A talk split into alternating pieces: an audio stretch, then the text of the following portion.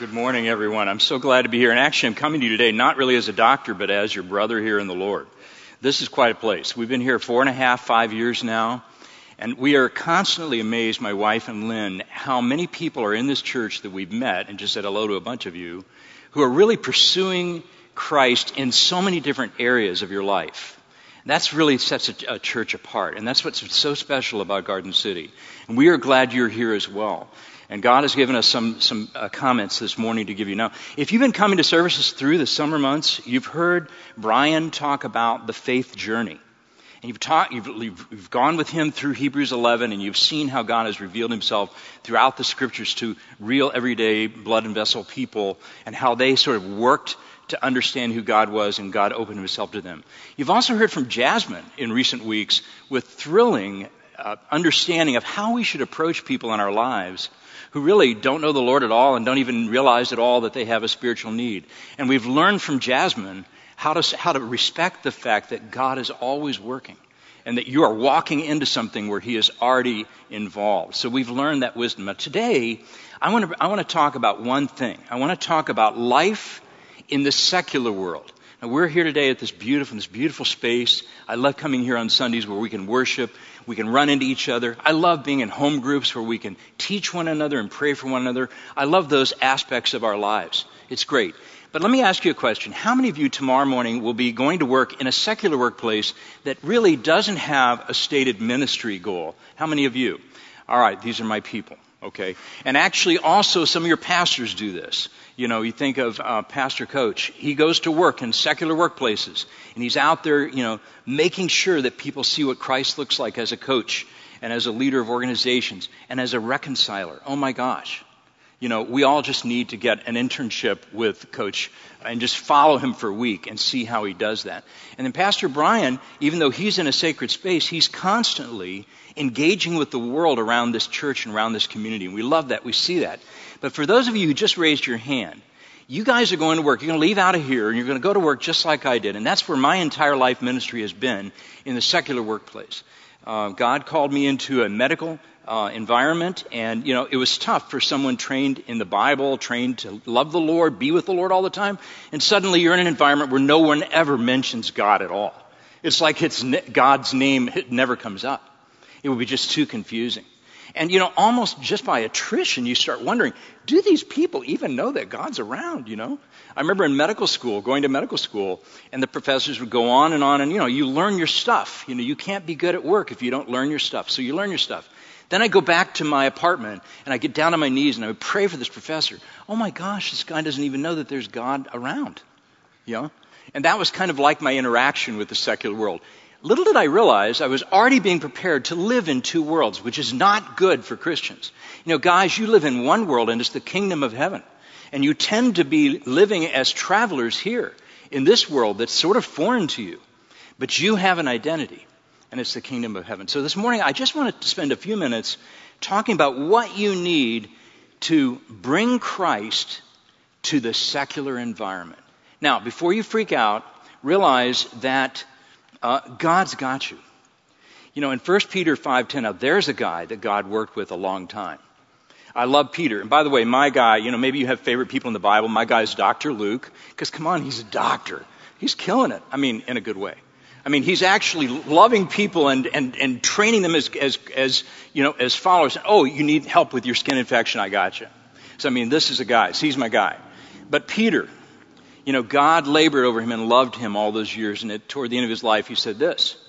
He said, you know, the God of all grace, who called you to his eternal glory in Christ, will himself perfect, confirm, strengthen, and establish you. Now, if you don't hear anything else that I'm going to say the rest of this time, I want you just to stop for a minute.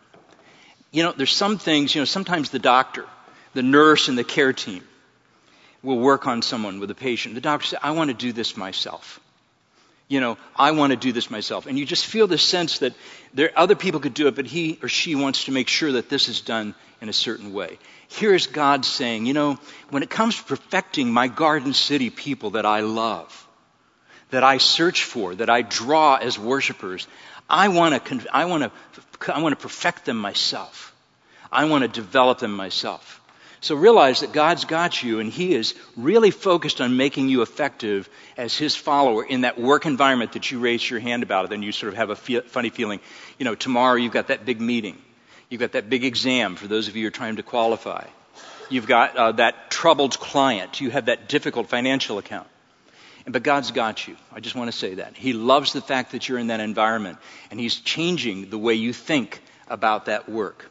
So, what do you need to enter that environment? What do we all need to enter that? And I'm going to say to you there are three things that we need to enter that environment.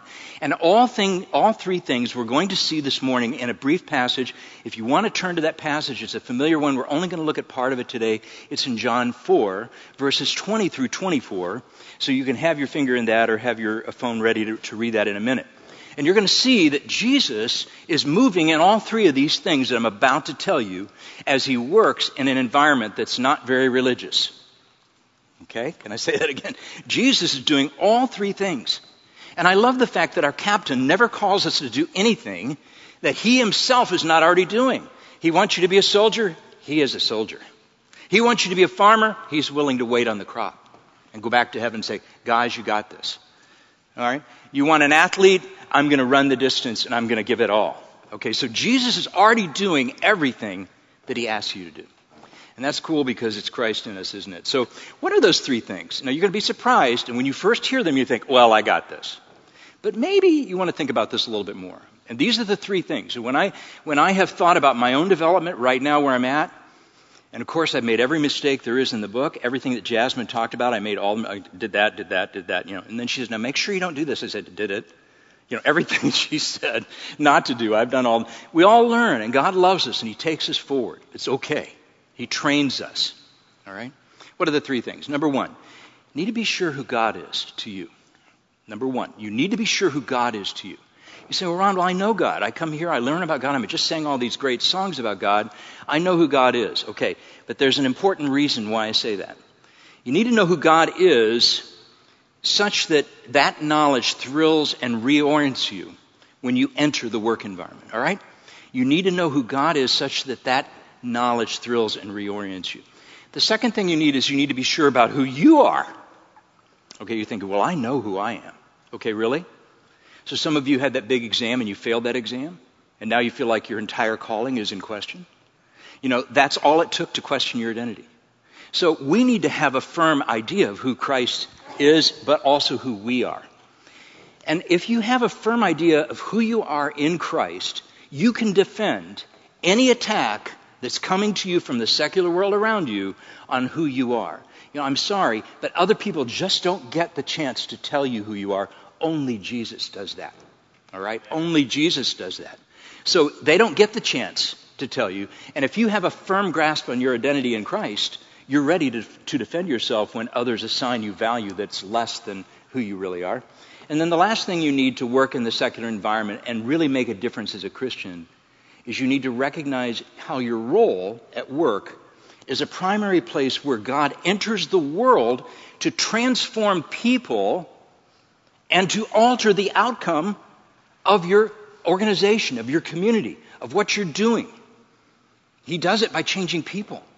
You know, they were all about profit, and now they're about, oh, maybe we can use this profit to develop this neighborhood. They were all about, you know, training young doctors, and now maybe we need to develop a different way of thinking about the patient that blesses and strengthens patients who are lost and struggling in our system. That's what happens when you begin to understand your role as a Christian at the workplace. You know, God is entering that place to transform people, and it's going to change the processes, and it's going to change the outcomes of that organization. So that's pretty cool. So those three things. Let's unpack those just for a minute. And to help us do that, we're going to we're going to basically go to a place in uh, Jesus' life. You're very familiar, many of you, with this passage.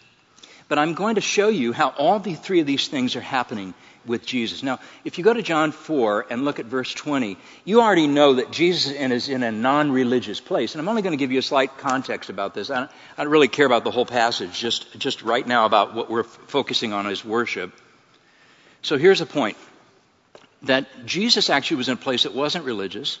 Sychar is a village in Samaria, and it's a place where, as you, many of you Bible students know, that 400 years before, Israel had been deported. When they came back, these people had a lot of pagan practices. They were immediately seen by the rabbis in Jerusalem as, we don't want you people as part of our fellowship.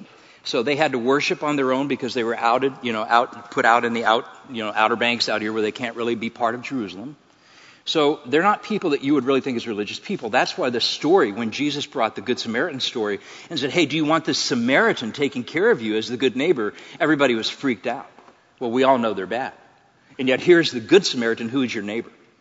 So all of this is going on. Jesus in the wrong place, quote unquote. Jesus talking to the wrong people. Got this woman here who's coming in the middle of the day, and it's worse. She's not only a Samaritan, but she's also a person the Samaritans don't even like. Because she's had all these failed relationships. So we got the Son of God, the Holy One of Israel, coming out there to this distant place, out of his normal, you know, out of his lane, as they say, and speaking to this woman. And they're already in the middle of this conversation.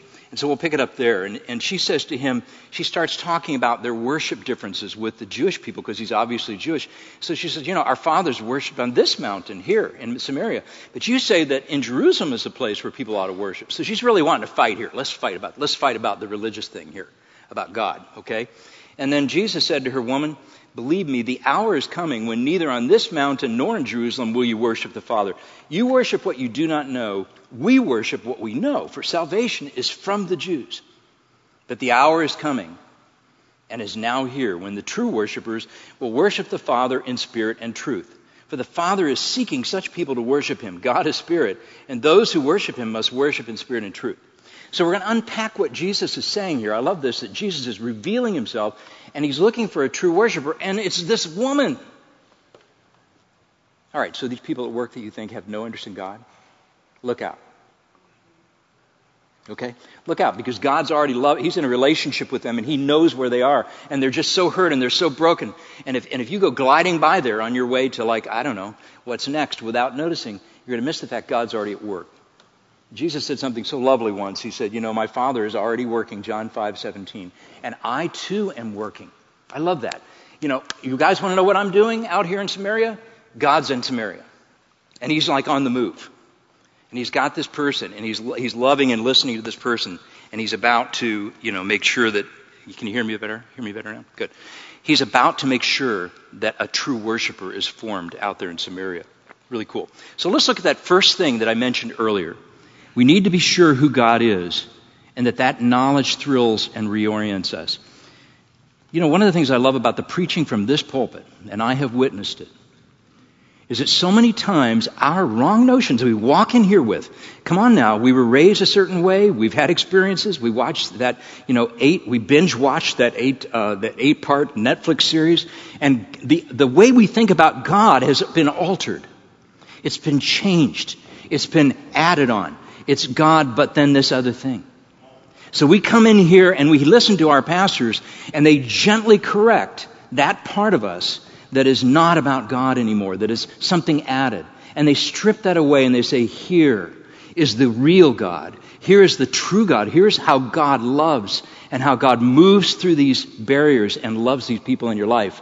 And we are corrected and we go home and we're changed by that. That's what's going on here.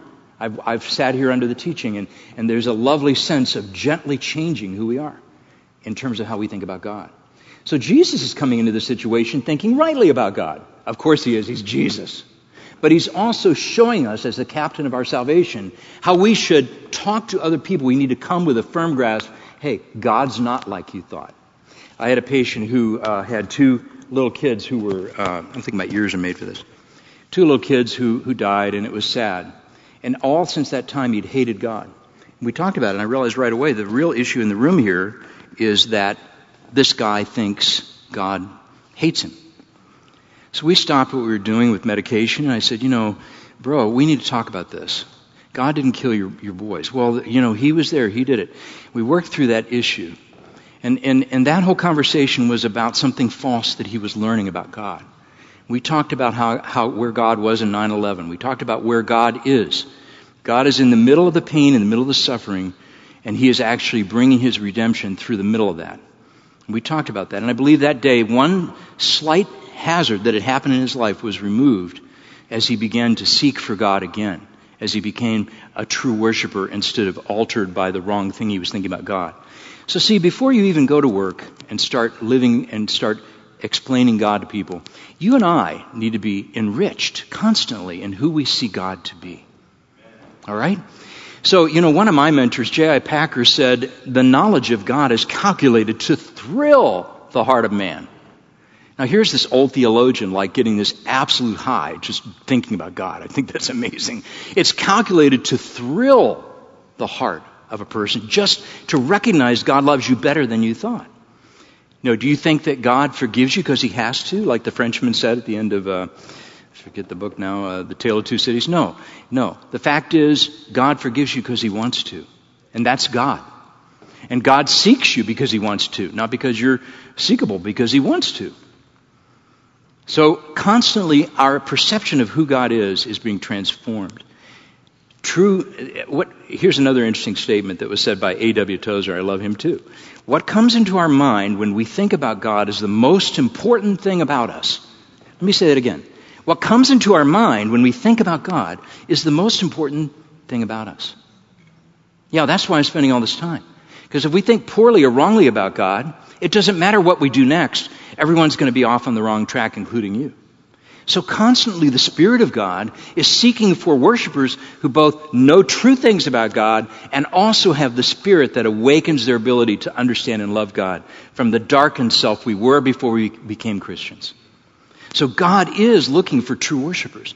And He came that day to Samaria to someone that everybody there had forgotten about and tried to stay out of the way of. That's why she was there in the middle of the day. Nobody else would draw water with her. But Jesus was there. Now, is that not cool? God loves that annoying coworker that you work with, that you just barely can stand. God loves that person who's really vocal about how they just hate that you're so religious. God loves them and He's in some relationship already working through their life. He's got it. And, and He's doing that. And I love the fact that, that we're reminded that what someone knows about God is about to change because you just arrived.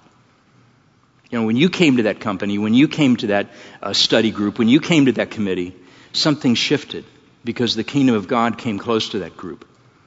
So true knowledge of God's nature, His actions, and His focus leads to reverence.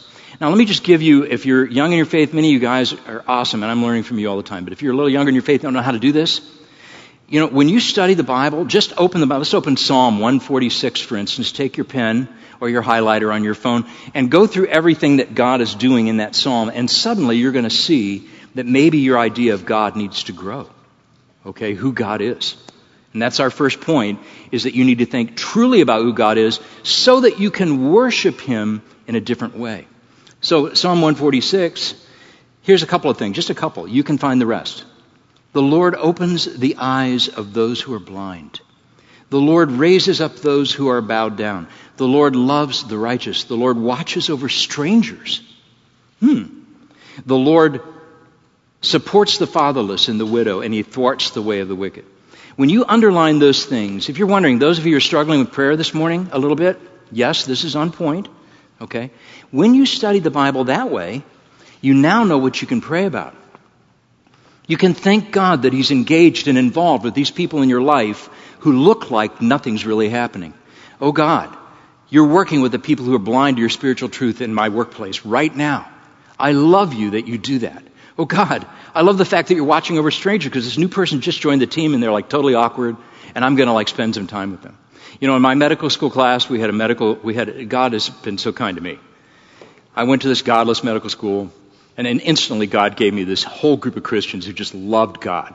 I mean, this is a group that was amazing.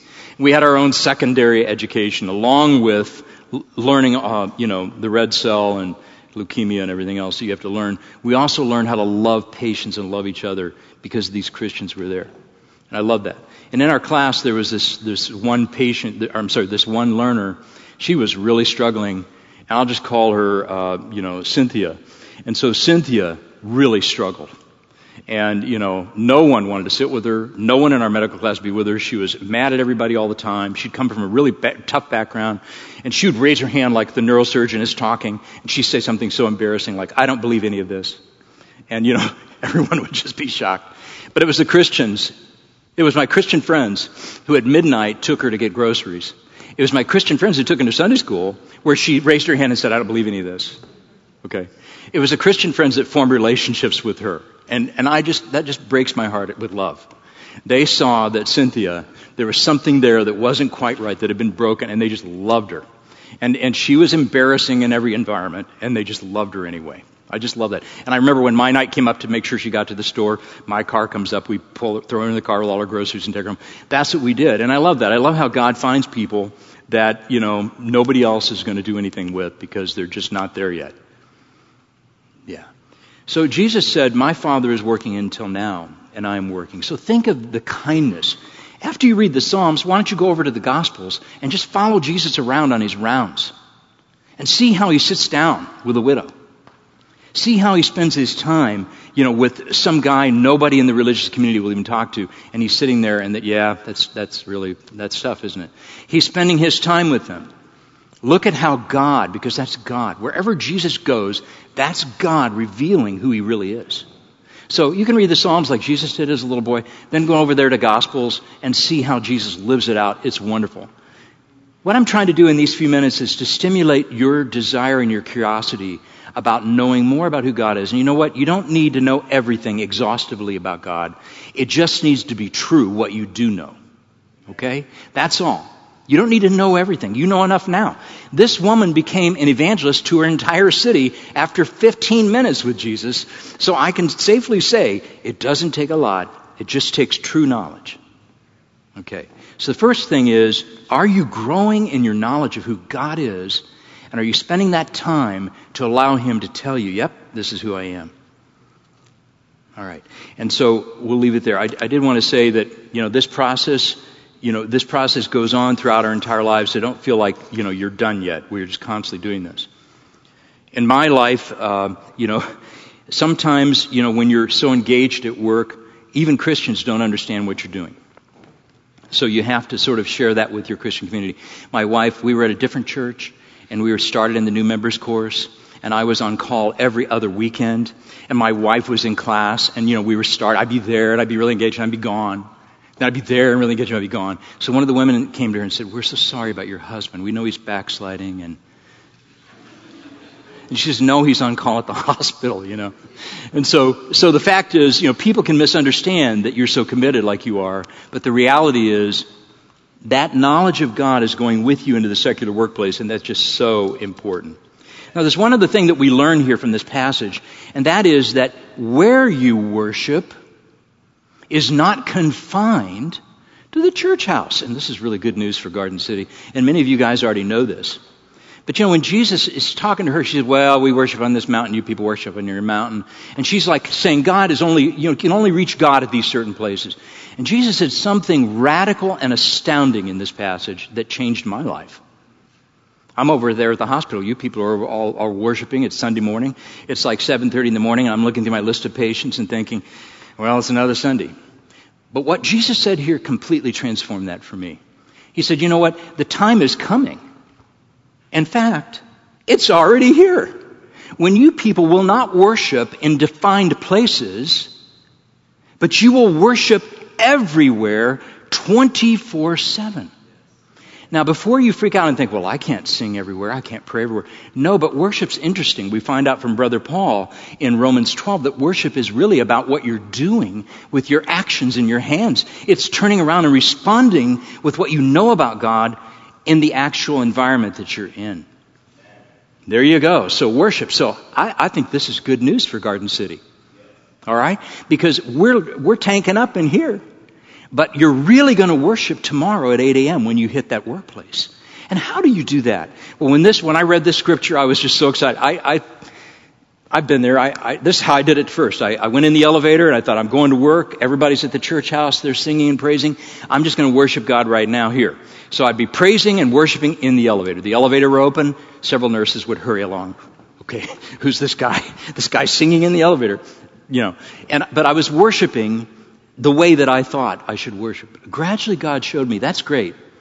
But I want you to be alive and alert to me by what you know about who God is in this place. Maybe God is working with patient number four and you don't know it. Maybe God is working with this entire nursing team who's so stressed out. Maybe there's something more going on there. And I began to realize that worship is about how I live. There's a great verse about this. I'll just mention it. Mark 12:30. And you shall love the Lord your God with all your heart, all your soul, all your mind and all your strength. You know, somewhere in all those things is everything you're doing. You're cooking dinner, you're doing it. Uh, you're meeting friends, you're doing it. Something in that statement. And with your strength is all that you try to do with work. You can love God with that. It's worship. How about that? You know, you can say, God, you know, help me as I lay out this plan, this business plan, and let me do it with the detail that honors the people in this plan, just the way that you do lay out and love me and, and work the details in my life. Let me uh, of, of sit with this family and let me honor the fact that they're different and they're struggling, just like you do with me. You see, pretty soon there's this combination of that. So the first thing is what we know about God is really important. What about us? I'm just going to spend just a minute with this. The second thing is we need to be sure who we are. Why do I say that? Well, because pretty soon in an environment, you're going to get people who are struggling at an earlier place from a spiritual thing. They're going to push back. And pretty soon they're going to tell you who they, what they think of you. So you have to know who you are. So Jesus not only was worshiping his God that morning, that bright morning at Sychar in the Samaritan village, he was also aware of who he was. He said, if you had any idea who you're talking to, it's right there. If you had any idea who you're talking to, you would know I could give you living water. You can read that rest of that passage. It's awesome. So he knew who he was. That's so important for you. Who are you? Well, you were someone just living here for the moment. But God has made a true worship out of, worshiper out of you. And he put you in his family, his household of faith. And he's made you a different person, Ephesians 2:19. So then you're no longer strangers and aliens, but you are fellow citizens with the saints and members of the household of God. Boy, that's awesome. And so, you know, right now this morning guys, you enjoy the love of God. It's flowing like waves over you and you don't even feel it sometimes, but it is. All right? The sacrificial, deep care of God demonstrated in action by Jesus Christ. But God demonstrates his love toward us in that while we were sinners, Christ died for us. So God has, God has demonstrated that love. And you also enjoy God's solemn promise, I will make you like my son. Wow. I will show you how to love in any circumstance. I will show you how to recover quickly. I will show you how to worship in any space 24 7. I will make you like my son who can love anywhere. What a promise, guys. And you're enjoying that this morning. You're sitting here right here. If you love and know the Lord, that's your promise. And I am confident of this very thing that He be who began a work in you will complete it until the day of Christ Jesus. Philippians, Paul told his friends. So the last thing is we need to recognize how our role in work is a primary place where God enters the world to transform people. And in doing so, he transforms processes and outcomes. What I'm really talking there about, Brian, is a theology of work. And I really do think at some point, somewhere, we need to have more conversations about that because we spend 70% of our lives at work. Okay? And nobody told me, they just said, hey, just go in there, son, take care of these patients. You're Christian, that's okay. Just get it done. So I'd love to have, and there is, there is great teaching in the scriptures about the theology work, how we think about our work, and how God thinks about our work. But I'll just say this morning that Christians who are biblically based actually have a coherent, consistent, and comprehensive approach to their work that life, I'm sorry, their work life that orients them toward perpetual, constant excellence, integrity, and strengthens any organization that they might join. Look at that. Just because you showed up, because you love God and you know that your work is worship, you're laying it down. And those people over there are going to change. I just finished 44 years. I, I can't, you know, we can never measure all the stuff. But I'll just tell you what, my heart is full. Because in the organization that I was in, we brought Christians in there who are young doctors and nurses. They're loving the Lord and they're over there worshiping. They're on call night right now and they're worshiping the Lord. And they're living this out right now. And our organization changed. You know, we were all about just getting these people trained, certifying all these people, getting them out of here. But what really changed is suddenly we were turning out a different kind of doctor. Doctors who care about their patient to the level that they're able to sacrifice for them. Doctors are able to listen better. You ever have a doctor that doesn't listen to you? Happens all the time, right? Yep. Okay. So we want a different kind of doctor. So what I'm saying is, you being there is, is going to transform lives and also the outcomes of that organization. Worship can show up in our work in un- unexpected places. And, and so as we become more sensitive to who God is, it changes our prayer. God, I just love that you open the blind eyes. I just love that you think about me this way. I just love that you go after me. It will also change the way you are at work. And you will perform your work as a kind of worship. I'm going to invite the praise band, the worship band to come back and join me here as I finish. So we've talked about the three things that you really need. You need to be growing in your knowledge of God such, as, such that it's true knowledge. You can do that in the scripture, coming here and listening, looking for the, the face of Christ and your friend who's loving God. You're growing in who God is. Secondly, you need to be secure of who you are. Hey, Students in here, one exam can't define who you are. You belong to Jesus. Don't you let that define you. You let God use that to shape you and to grow you and become the better version of who you are. And for you retirees, life isn't over. Okay? You just started and God's got a whole other chapter for you. And for you people who just got this job and you think this is terrible, God is working his purpose in that job. So look for him in that job. So I want to finish with this statement. I love this. This is from the message. It's a paraphrase by a brother who, who, who labored in a, in a pulpit for 35 years and then thought about what this passage was saying and then wrote this, and I love it, from Romans 12. Just listen and see where you fit in this. I love it. So here's what I want you to do, Paul says, God helping you. Take your everything, your everyday, ordinary life, your sleeping, eating, going to work, and walking around life, and place it before God as an offering Embracing what God does for you is the best thing you can do for Him.